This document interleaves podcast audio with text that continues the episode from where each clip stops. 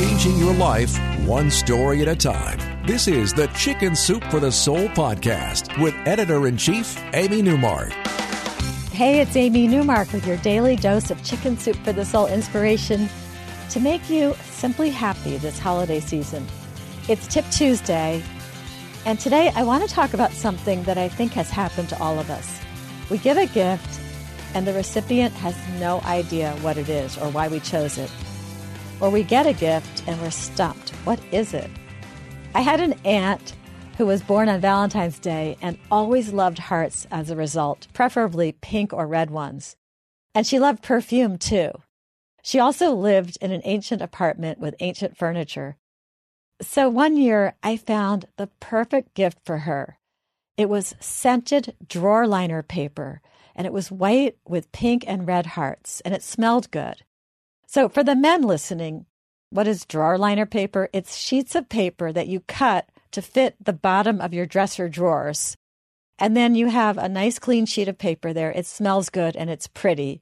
And it keeps your clothing from touching that nasty old wood in an old bureau. I was really delighted with this perfect gift that I had found for my aunt. But guess what she did with all those sheets of drawer liner paper? She had no idea what they were. She used them as wrapping paper and thus gave every single one of them away. So, we have another story on this topic in our book, Chicken Soup for the Soul Merry Christmas. And in this story, Katie Martin tells us that she got a beautiful gift from her sister one year. This sister was known for her exquisite taste, and she always bought the most wonderful gifts for people. So, one especially cold Christmas, Katie was delighted when she opened her Christmas presents and she found a beautiful and very unusual scarf from her sister. It was long, it was wide, it was bright red, it had Christmassy green tassels at the two ends.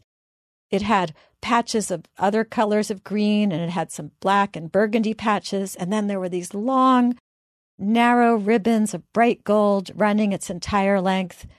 It was big, and Katie could wear it lots of different ways, and she loved it, and she wore it constantly during every Christmas season after that. She always got lots of compliments on her unique scarf.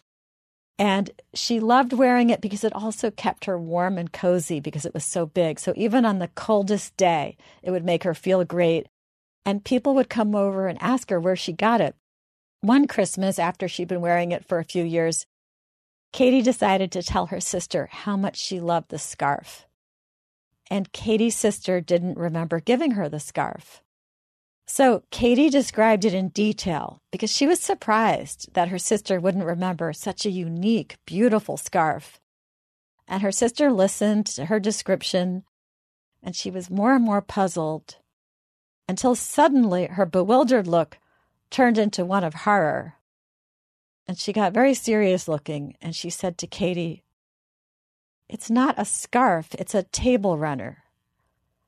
Katie still wears it as a scarf and she has never once put it on a table.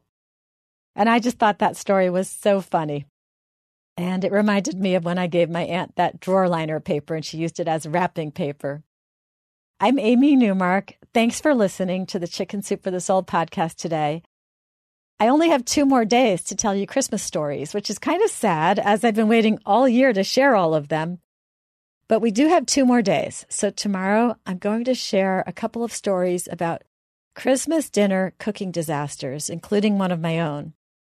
If you'd like to read more Christmas stories, or if you'd like some great last minute gift ideas, please go to our website, chickensoup.com.